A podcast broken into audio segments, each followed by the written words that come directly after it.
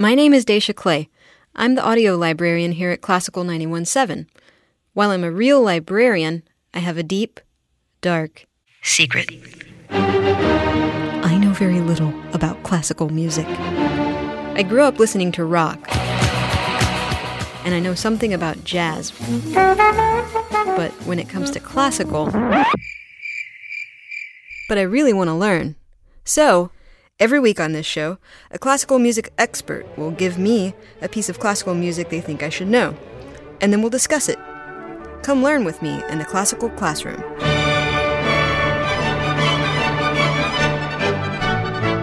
Hello, everyone, and welcome to the Classical Classroom. I'm Dacia Clay, and uh, I'm not sure how necessary an introduction is for my teacher today, but for the three of you out there who aren't familiar with him, I'll go ahead. Uh, Branford Marsalis is here with me today. You might know him as the uh, music director of The Tonight Show, which he did for a couple of years. Uh, he is also the host of NPR's Jazz Set. He's a composer, an NEA jazz master, and a three time Grammy Award winning saxophonist. Uh, he comes from a family of musicians, and he's actually performed, and this blew my mind, uh, with Miles Davis and Dizzy Gillespie. Uh, he's also been a soloist with orchestras like the Chicago Symphony and the New York Philharmonic. He's the leader of the Branford Marsalis Quartet and a frequent soloist with many classical ensembles. Branford Marsalis, welcome to the Classical Classroom. Hi, Dacia. So, what are you going to be teaching me about today? Whatever, whatever you want. I want you to teach You me just- about some classical music. Okay. well, I think that we should talk about the intersection of jazz and classical music, and in particular, this very cool CPE Bach piece that you have on your uh, CD, In My Solitude, which came out in 2014. That works for me. Well, what came Mm-hmm. what came first for you? I was curious because I was looking at your discography, and you've got um, jazz and classical. You're you're more known for your jazz, of course, but but Mm-hmm. what what came first for you? I mean, you came from this big family of musicians. What was? What came? Yeah. Well, it wasn't a big family of musicians when I was growing up. Oh, okay. Uh, what came first for me was wor- working in a coal mine.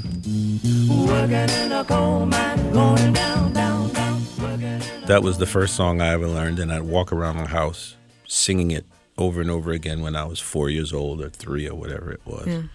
Uh, I played piano when I was five. Hated the piano. Uh, so when I was in first or second grade, second or third grade, I used the clarinet as an excuse to get off of the piano because I said I have to. I want to join the school band, and I can't do it on piano. So that was my way to get off of the piano. Yeah. So I never looked back. I try to avoid being near piano Why did you hate it so of the traumatic experience. It's hard to why does it why does somebody hate Brussels sprouts? I don't think they have an answer for that. It's just a reflexive you know, reaction. Yeah. you just don't like it. That's an interesting analogy because, you know, Brussels sprouts, they're typically known as this, you know, healthy food that all children just automatically hate. Is that how the piano was? Oh, not just children. Adults too. uh, for me, yes.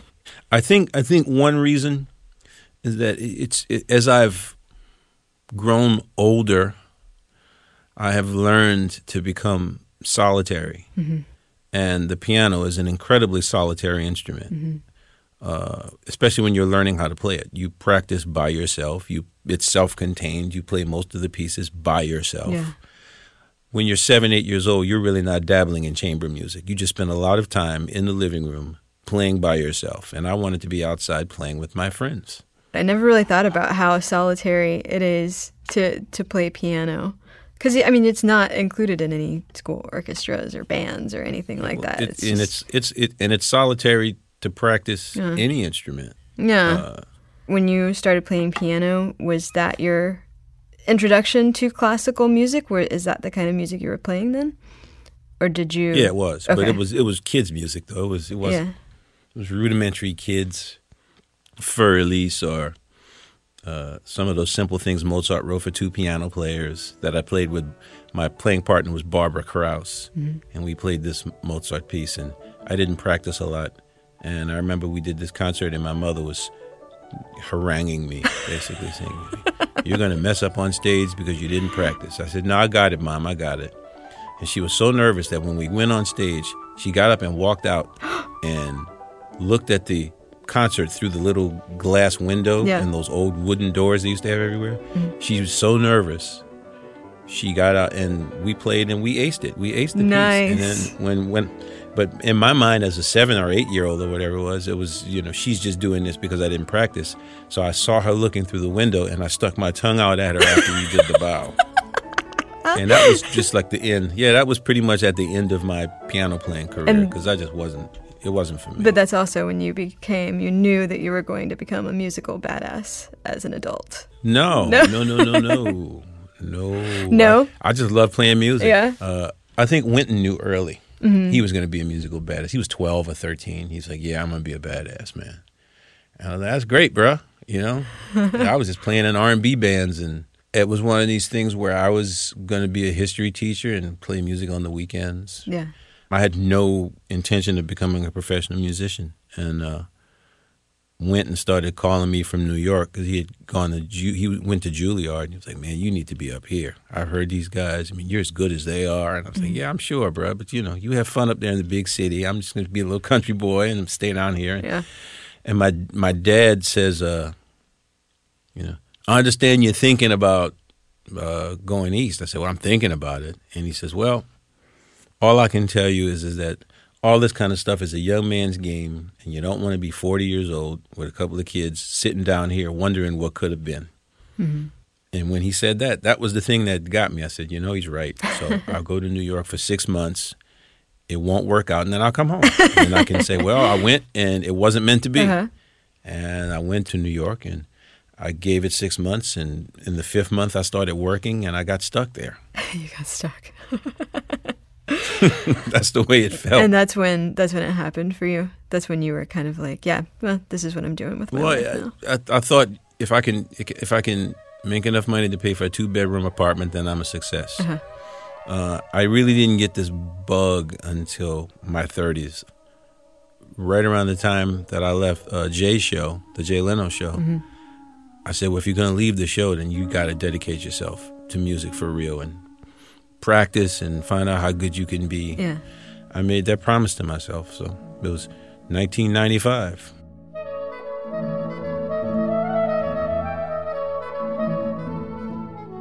Over the course of all of this, you're recording all of these CDs. You know, you're playing with all of these incredible musicians. Um, tell me, I'll go back to your discography, and you know, obviously, I, I can see where the the jazz comes in, but where does the classical come in? I mean, I'm looking at on your website. You've got, you know, there is a link for classical Branford and jazz Branford.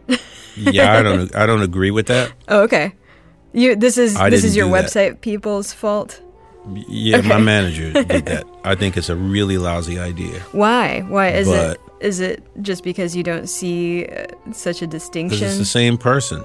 I don't put on a, you know, I don't change my voice. And Talking to classical Hi. voice. I'm playing classical music now. I mean, it's the same guy. Yeah, but is it you- different? yeah, you- like is it different when you're when you're playing? Are you using different mental muscles, or is it really just No, the same? It's the same 12 notes. Yeah, That's what's so cool about it, and that's what's so amazing about it. Is that, you know, you have Beyonce and you have Beethoven, and they use the same 12 notes. yes, ah. Ludwig uses them slightly better than she does, but that's beside the point. it's just that it's the same 12 notes. Mm-hmm. So, what makes music music is clearly not the notes, mm-hmm. It is how the notes are articulated, yeah, how the notes sound, yeah.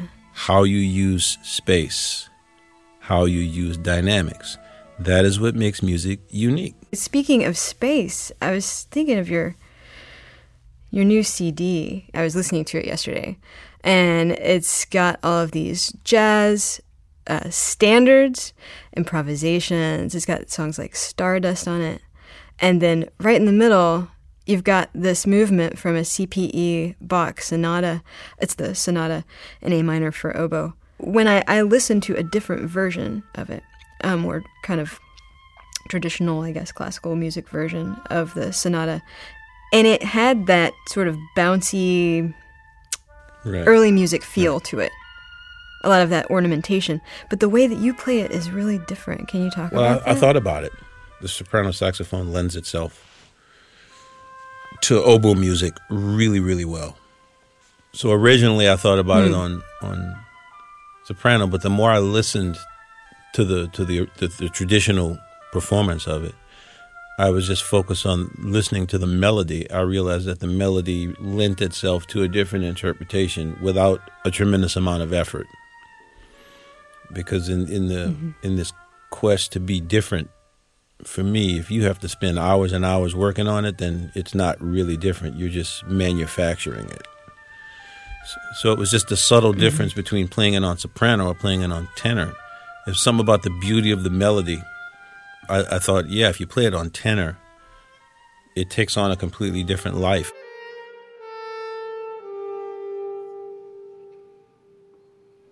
and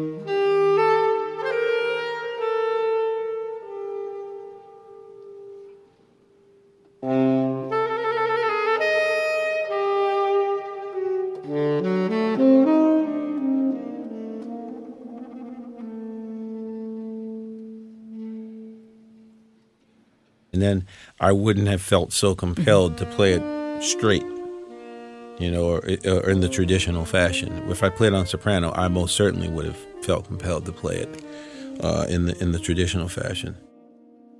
the way that you use space and the, I mean the the sound inside of the Grace Cathedral, it's just it's like haunting and stark.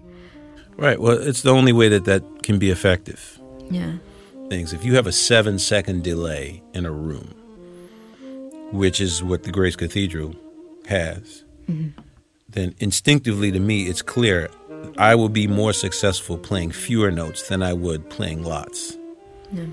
And because I have spent 30 years working on a very large, having a very wide vocabulary, I am able to play songs that have powerful melodies and get the point across with the fewest notes possible. Yeah. Because anything else just it doesn't work really. The space is what makes the the record work. The tension between the notes.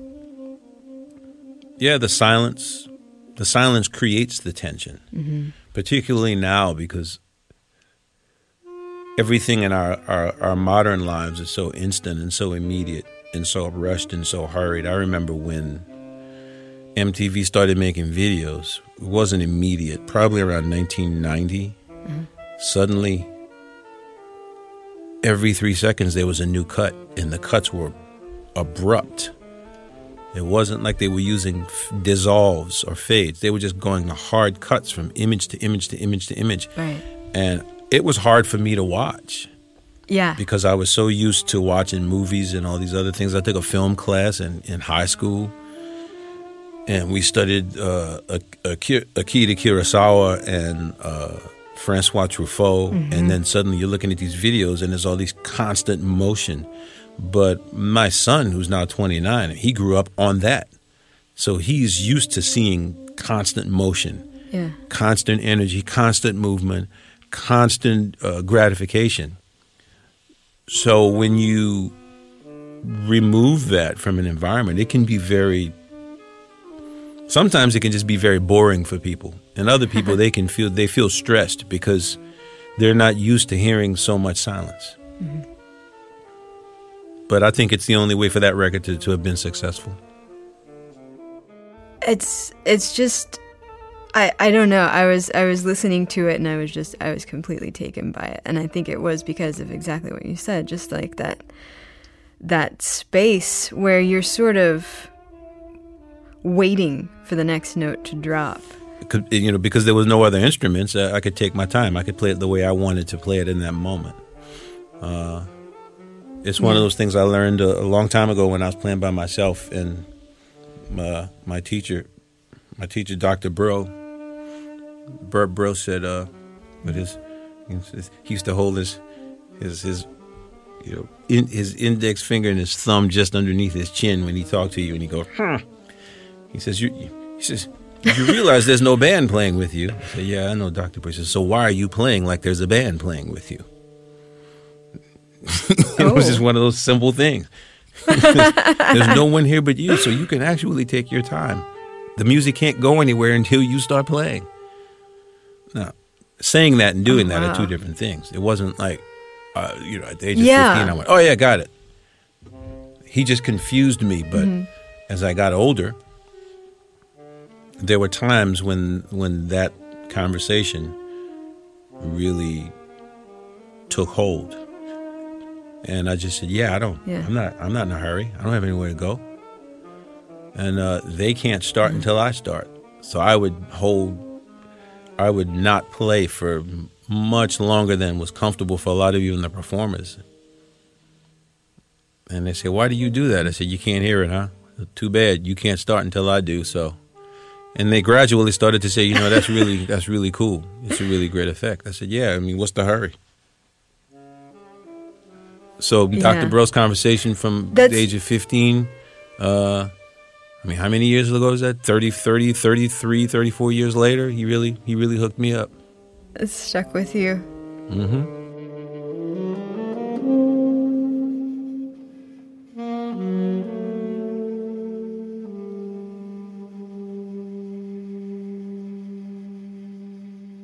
If I hadn't looked at the names of the tracks, I wouldn't known wouldn't have known that that that CPE Bach was a CPE Bach piece because it just fits so seamlessly in with with the rest of the you know right next to Stardust. So can you talk about why it fits so well with all of those jazz pieces? Well, most of the pieces wouldn't actually be considered jazz pieces at all, hmm. Given what jazz has has become. Well, Wynton actually said it first. We were talking one day, and I was mentioning. I said I'm really tired of people saying that the essential tenet of jazz is improvisation, because all cultures in the world have improvised for thousands of years. Mm-hmm. Jazz did not invent improvisation. Mm-hmm. And then went and says, "Yeah, man, the only two things that you could say that w- were invented by jazz or jazz contributed to the discussion in Western music is the consistent use of the flatted third and the flatted seventh in a melodic context and the swing beat." Hmm. And he said that I went, "Wow." That pretty much wraps it up. I mean, he said it in one sentence. I said, "Yeah, that's pretty much it." So, using that as a formula, I started listening to, to, to modern jazz because there's this constant discussion about how unpopular jazz is mm-hmm. and and why uh, it doesn't uh, command a larger market share, et cetera, et cetera. Well, if the two things that people found attractive about jazz were the consistent use of the flatted third and flatted seventh in the melodic context and the swing beat, those are the two things that modern jazz musicians do not do. so, so when I think about songs now with with the band, what I always tell the guys is that the song has to have a great melody and a good beat, mm-hmm. and everything else. If the, if it has those two things, everything else we do will be fine. Yeah. But if we have songs that are in very strange meters with ostinato bass lines and melodies that are just, you know, a stream of 16th notes that are scalic in nature, there's a low level success rate there. Yeah. So uh, we started moving away from that idea. And uh, this concert, because uh, it, it's a solo saxophone concert that was recorded, Yeah. It was one of these concerts where when you are by yourself playing a saxophone in front of an audience, and it was a sizable audience, the only way you're going to be able to sustain their their their attention for an hour and a half is through melody. Because when you start playing solos, to the untrained ear, by the third solo, it just all sounds the same. Yeah. So if your idea is to go up there and solo your way through it, uh, it becomes this very strange. In a, in a in a room with a hundred people, it becomes a conversation between you and the four other people that get it. Yeah. And the idea, to me, music is like a microwave. What do we know about a microwave? You put something in, you push a button, and it gets hot. Right. People put on music, they want to feel happiness, they want to feel sadness. They like it or they don't like it. Yeah. And if you were going to buy a microwave and the salesman said, I would be happy to sell you this microwave, but first you have to explain to me in a hundred words or less the physical properties of microwave technology. You'd say, Thank you very much, and you go across the street and you buy it from someone else. And so much of what happens in jazz and in classical music now, uh, you have to know music to know why it's relevant. Mm-hmm. You know what's beautiful about NPR is that I actually learned how a microwave works like two days ago listening to a show.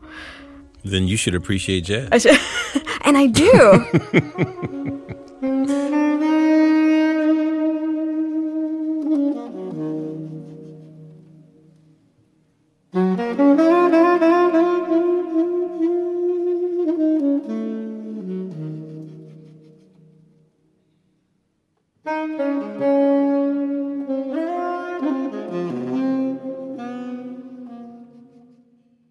I was just thinking you were talking about uh, improvisation and jazz and how that's that's it's kind of a major part, but you kind of have to keep it reined in.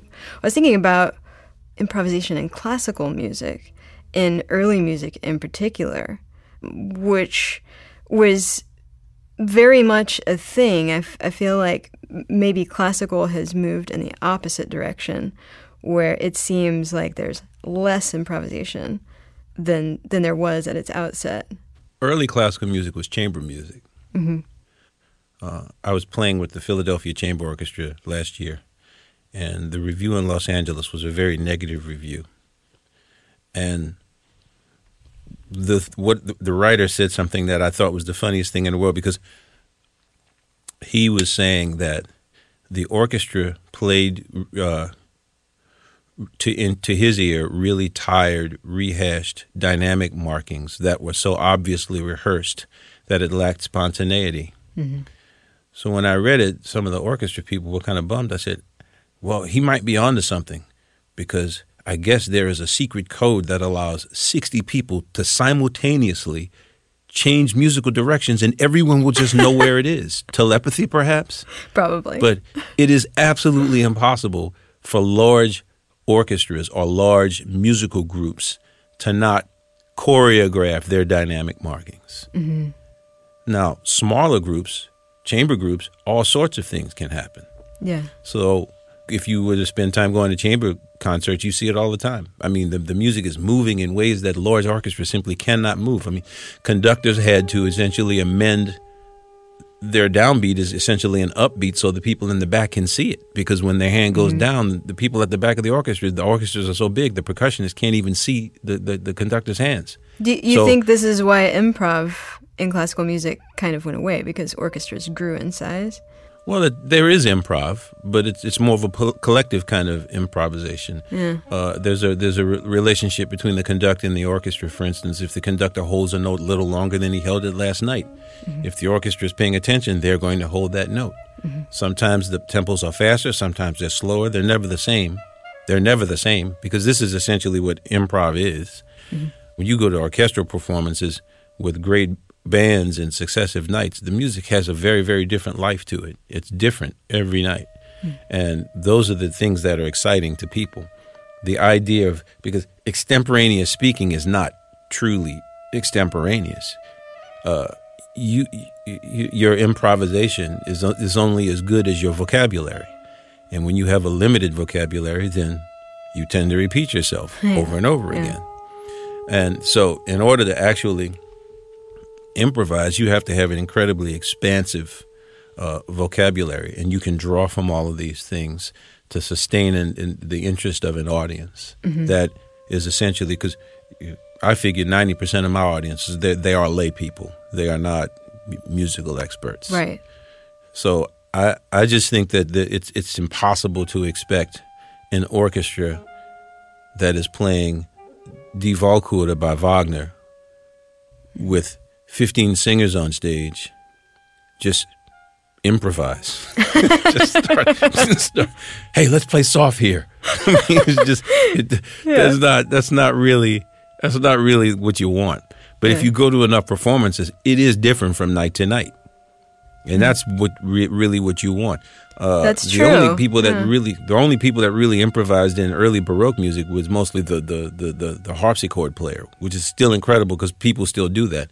Yeah. Uh, the harpsichordist in the orchestra I played with, Rafael Fusco, uh, one of the pieces had a transcribed part for him, and he went bananas. He says, "I can't read this. Does anybody have the original?" And I said, "Well, I do have the original because all he wanted was a melody line and a bass line, and he would fill in the blanks from there." right. Isn't that called the So- continuo? The where it's got just continuo. basically the bass line, and then you kind of just play. Basso continuo. Yeah. You are correct. Okay. I learned something. you already knew that, ma'am. I, I did. I, I, I've actually learned something from doing all of these episodes. hmm Well, I know um, we're about to run out of time here, but I was wondering if you could leave us with any final thoughts about jazz and classical music and how they, the marriage of those two things for you. I don't, there's not really a marriage of the two. There are things that they Mm-hmm. have in common. Yeah. uh, when done well. And when it's done well, when the musicians are highly skilled as jazz musicians, not just as instrumentalists, the music takes on a life where we can play the same songs every night and it's never the same. Yeah.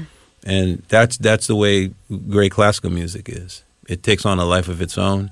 And what I like to say is that uh, jazz is at its best is conversational, and classical music at its best is kind of like actors in a play.